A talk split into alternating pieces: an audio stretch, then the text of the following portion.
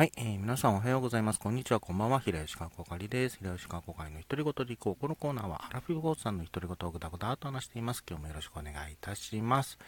えー、今日はですね、あのー、ラジオトークのその収録の、あ、ライブとかの振り返りを、あの、収録で撮ろうかなと。えちょっと今年考えておりまして、ちょっとお試しも含めてですね、えやっていきたいと思っております。まあ、今回、2024年の1月の振り返りですね、えやっていきたいと思うんですけども、まずこちら。あれ？えー、タラちゃん一人紅白歌合戦。まあ、これはあの、12月31日なんで厳密には1月じゃないんですけど、まあ、これね、これがちょっとね、今年のこのライブ、歌企画の、なんかきか、あの、可能性広げてるなっていう感じがあるので、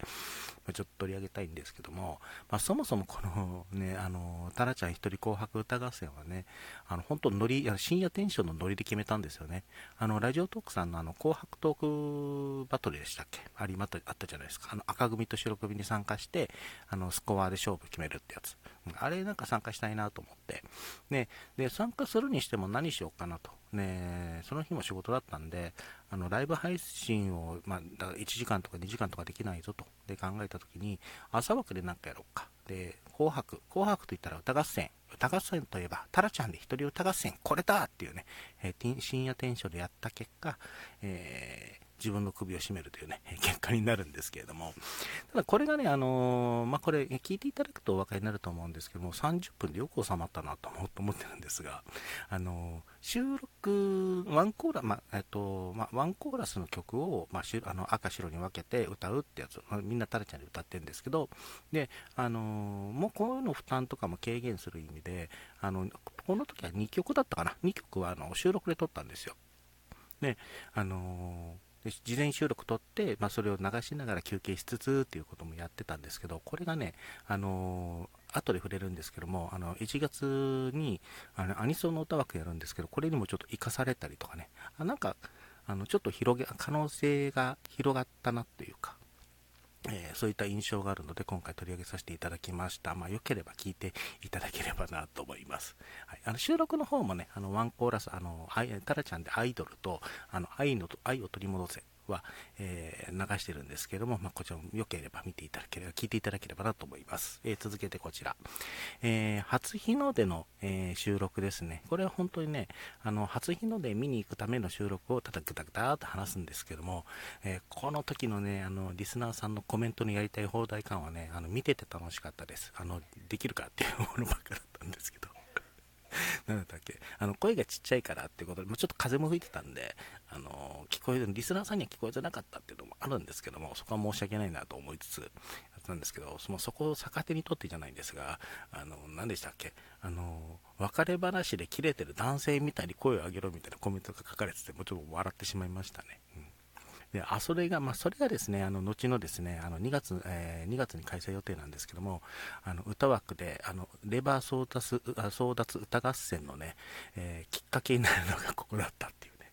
何がどうやってこの、なんだっけ、企画とかね、そのタイトルに結びつくかがマジでわからないのがちょっと面白いなと思ったので、こちらも紹介させていただきました。えー、続けてですね、あの、初のゲーム実況配信、これをラジオトークでやるという、あの、音声配信でゲーム実況って相性悪いはずなんで、相性悪いんですよ。悪いんですけど、まあ、どうしてもやりたかったなと。あの、アニメとかライブの実況配信っていうのは、あの、時々やってたんですけど、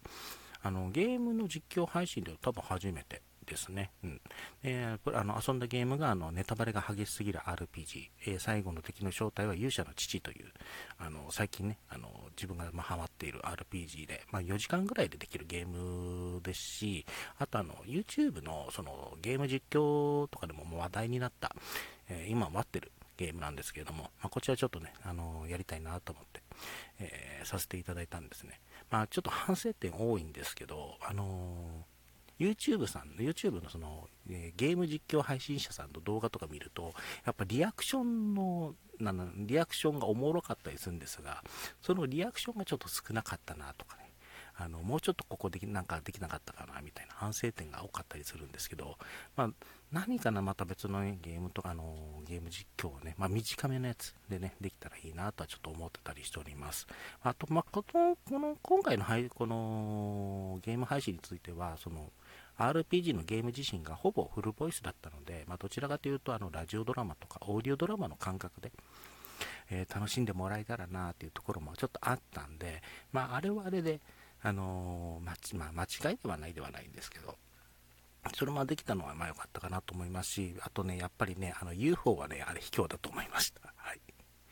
えー、次ですね、あのー、1月6日のですね、ライブ配信で、あの、大巻き場チャレンジなんですけども、これちょっとおもろかったというかね、あのー、まあ、罰ゲームはこれ何かというと、あの、お歌チャレンジっていうのをやってるんですよ。コメントを1文字ずつ入力していただいて、指定した文字を、あの、入力、あの、並べるっていうのを目標にするんですが、それで成功すると、あのアニソンを1コーラスあの似てない声までで歌うっていうやつやってるんですよ未だこの罰ゲームにちょっと納得してないんですけど個人的にはで、その中の声真似がですね、あの、似てなさすぎるっていうコメントがあったりとか、もう自分もね、ちょっとポキポキこう、実際似てない、あ、似てねえなとか思いつつ、ちょっと心がポキポキした、えー、ことがあったので、今回取り上げさせていただきました。あれは頑張ります。はい。まあ、他にもね、あのね、あの声までで頑張りたあのもう似てない声まで多いんでね、ちょっと頑張り、ちょっと頑張りたいなと思います。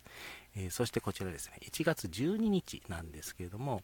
えー、アニソンの歌枠ですね、あのいわゆる変身ヒロ,、まあ、ヒロインアニメ、まあ、どちらかというと変身ヒロインとか戦う女の子ヒロインのアニメの、主題歌とか多めの枠だったんですけど、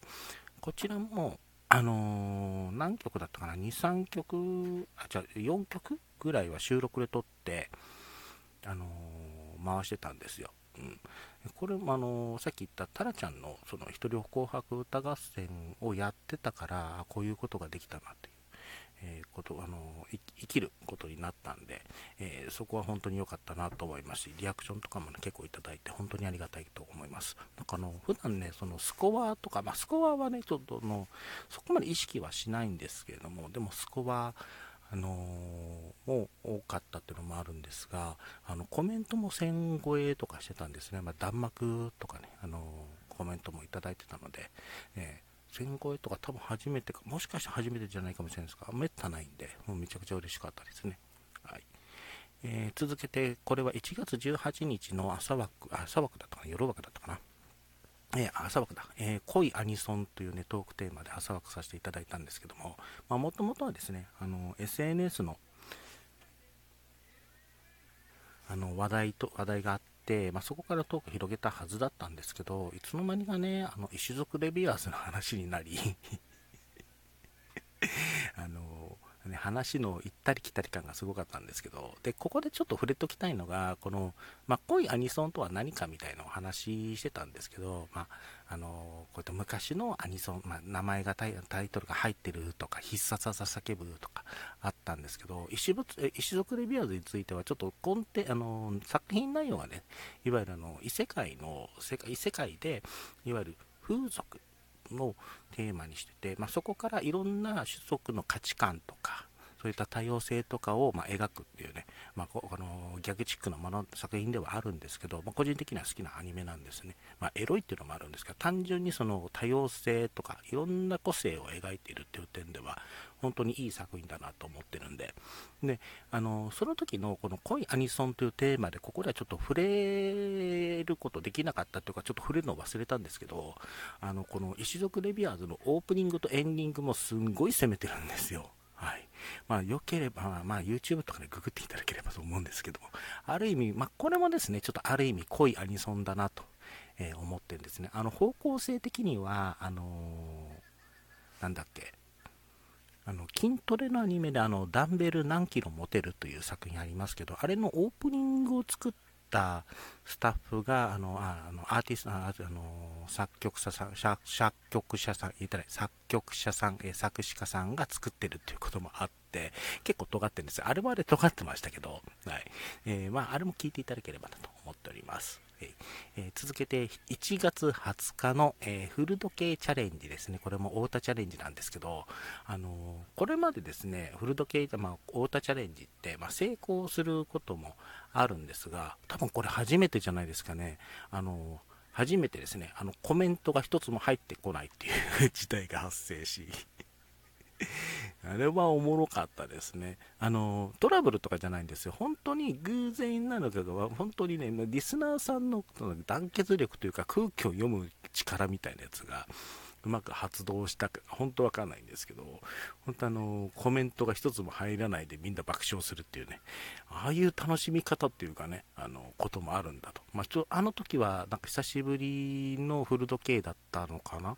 なんか、なんか、なんとなく、なんか、なんか振り回されてるなっていう感覚はあったんですけど、その、あの、流れとしても最高のタイミングで、あの、コメントが誰も入れないっていうね、ことがあったんで、これはちょっと面白かったですね。はい。